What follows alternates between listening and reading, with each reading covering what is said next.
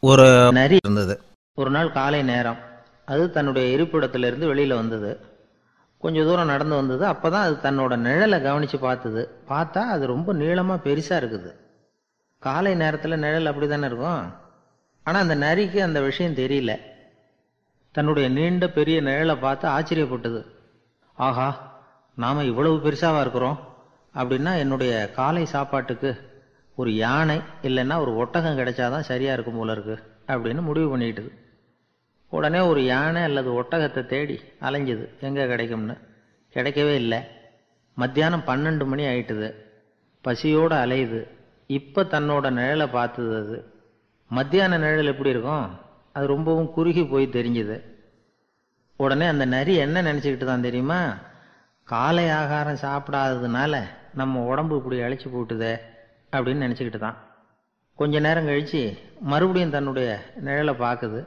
அது இன்னமும் குறுகி போய் காலடியிலேயே வந்துட்டுது. அதுக்கு பயமாக போயிடுது. ஐயையோ இன்னும் கொஞ்ச நேரத்தில் நாம் இறந்துருவோம் போல இருக்கே. இப்போ என்ன செய்கிறது இந்த சமயத்தில் ஒரு எறும்பு கிடைச்சா கூட போதும். அதை வந்து நம்ம காலை ஆகாரமாக நினச்சி சாப்பிட்டுள்ளாமே அப்படின்னு நினச்சி தான் நம்முடைய நிழல் கூட நம்மளை மாதிரியே தான் அடிக்கடி மாறிக்கிட்டே தான் இருக்குது. அது எப்பவும் ஒரே மாதிரி இருக்கிறதில்ல. மனிதனுக்கு ஏற்படுகிற தன் முனைப்பு இருக்கு பாருங்க. ஈகோ அது கூட ஒரு நிழல் மாதிரி தானா அப்படி நினைக்க ஆரம்பிச்சுட்டா அதனால ஏதும் பிரச்சனை வராதா? தன் முனைப்பை வந்து நிழல் போலவே ஏற்றுக்கொள்ளுங்கள் அப்படிங்கிறது பெரியவங்க கருத்து. ஒரு காரியத்தை வெற்றிகரமாக நல்ல விதமாக செஞ்சு முடிக்கிறோம்னு வச்சுக்கோங்க. அந்த சமயத்தில் ஒரு வித நுட்பமான தற்பெருமை நமக்குள்ளே உண்டாகுது. இது இயற்கையானது. அதனால் இது மேலே பற்று வைக்கக்கூடாது. அப்படி வைக்க ஆரம்பிச்சுட்டா அந்த தற்பெருமை ஒரு நிரந்தர விருந்தாளியா நம்ம கிட்ட தங்கிக்கும். நம்ம நிழல் எப்படின்னு பாருங்க. நாம நடக்கும் பொழுது நம்ம பின்னாடியே வரும். தன்முனைப்பையும் அப்படியே நினைச்சுக்குங்க. நிழல் வந்து யாருக்கும் எந்த பிரச்சனையையும் உண்டாக்குறது ஆனால் அந்த நிழலை கண்டே நாம் பயப்பட ஆரம்பிச்சுட்டா நாம் எதுலேயும் வெற்றி காண முடியாது. நிழலோட சண்டை போடக்கூடாது. அது மாதிரி தன்முனைப்போடவும் நாம் வந்து சண்டை போட வேண்டியதில்லை. இல்லாத ஒன்றோடு சண்டை போடுறது எப்படின்னா அது இருட்டோட சண்டை போடுறது மாதிரி. நாம் வந்து நிழல் கிடையாது. நம்மக்கிட்ட இருக்கிற தன்முனைப்பு ஒரு நிழல். நம்ம நிழலையும் நமக்கு சமமாக பார்க்குறோம் பாருங்கள் அங்கே தான் சிக்கலே ஆரம்பம். இப்போ நாம் நடந்து போய்கிட்டு இருக்கிறோம். நம்ம நிழல் வந்து தரையில் விழுது.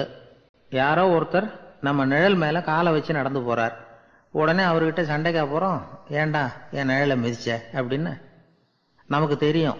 அது நிழல் தாங்கிறது அவர் உங்கள் மேலே நடக்கலை உங்களுடைய நிழல் மேலே தான் நடக்கிறார். அது மாதிரி உங்கள் தன்முனைப்பின் மேலே யாராவது நடந்தால் உங்களை அவமானப்படுத்துகிறதா நினைக்கிறீங்க. காரணம் நாமளும் நம்ம தன்முனைப்பும் ஒன்றுங்கிற நினைப்பு தான் காரணம். மற்றபடி வேற ஒன்றும் கிடையாது. நம்ம நிழல் மேலே நடக்கிறவர் நம்மளை காயப்படுத்துறதில்லை. தன்முனைப்பை வேண்டாத ஒன்றாவும் பார்க்க வேண்டியதில்லை. அது வந்து இயற்கை. நிழலை வந்து உங்கள் முன்னாடி வைக்க வேணாம். அது உங்கள் பின்னாடியே இருக்கட்டும். நிழலின் நிழலாகி விடாதீர்கள். நீங்கள் நீங்களாகவே இருங்கள். இதுதான் சான்றோர் சிந்தனை. ஒரு பேருந்துல ஒரே நெரிசல். ஒருத்தர் பக்கத்தில் நின்றுகிட்டு இருந்தவர்கிட்ட ரொம்ப பணிவாக விசாரிச்சார். ஏன் சார்? நீங்கள் ஏதாவது பெரிய உத்தியோகத்தில் இருக்கிறீங்களா? அப்படின்னார். அப்படிலாம் ஒண்ணும் இல்லைங்கன்னார் அவர். அப்படின்னா வேற ஏதாவது அரசியலில் பெரிய பதவியில் இருக்கிறீங்களா? அப்படின்னு கேட்டார். அதுவும் இல்லைங்கன்னார் சரி பணமாவது அதிகமாக வச்சுருக்கீங்களா? அப்படின்னு கேட்டார். அப்படிலாம் ஒன்றும் கிடையாது சார்னார் அவர். அப்புறம் எதுக்குடா என் காலை மிதிச்சுக்கிட்டு இருக்கிற? எடுறா காலை அப்படின்னாராம் இவர்.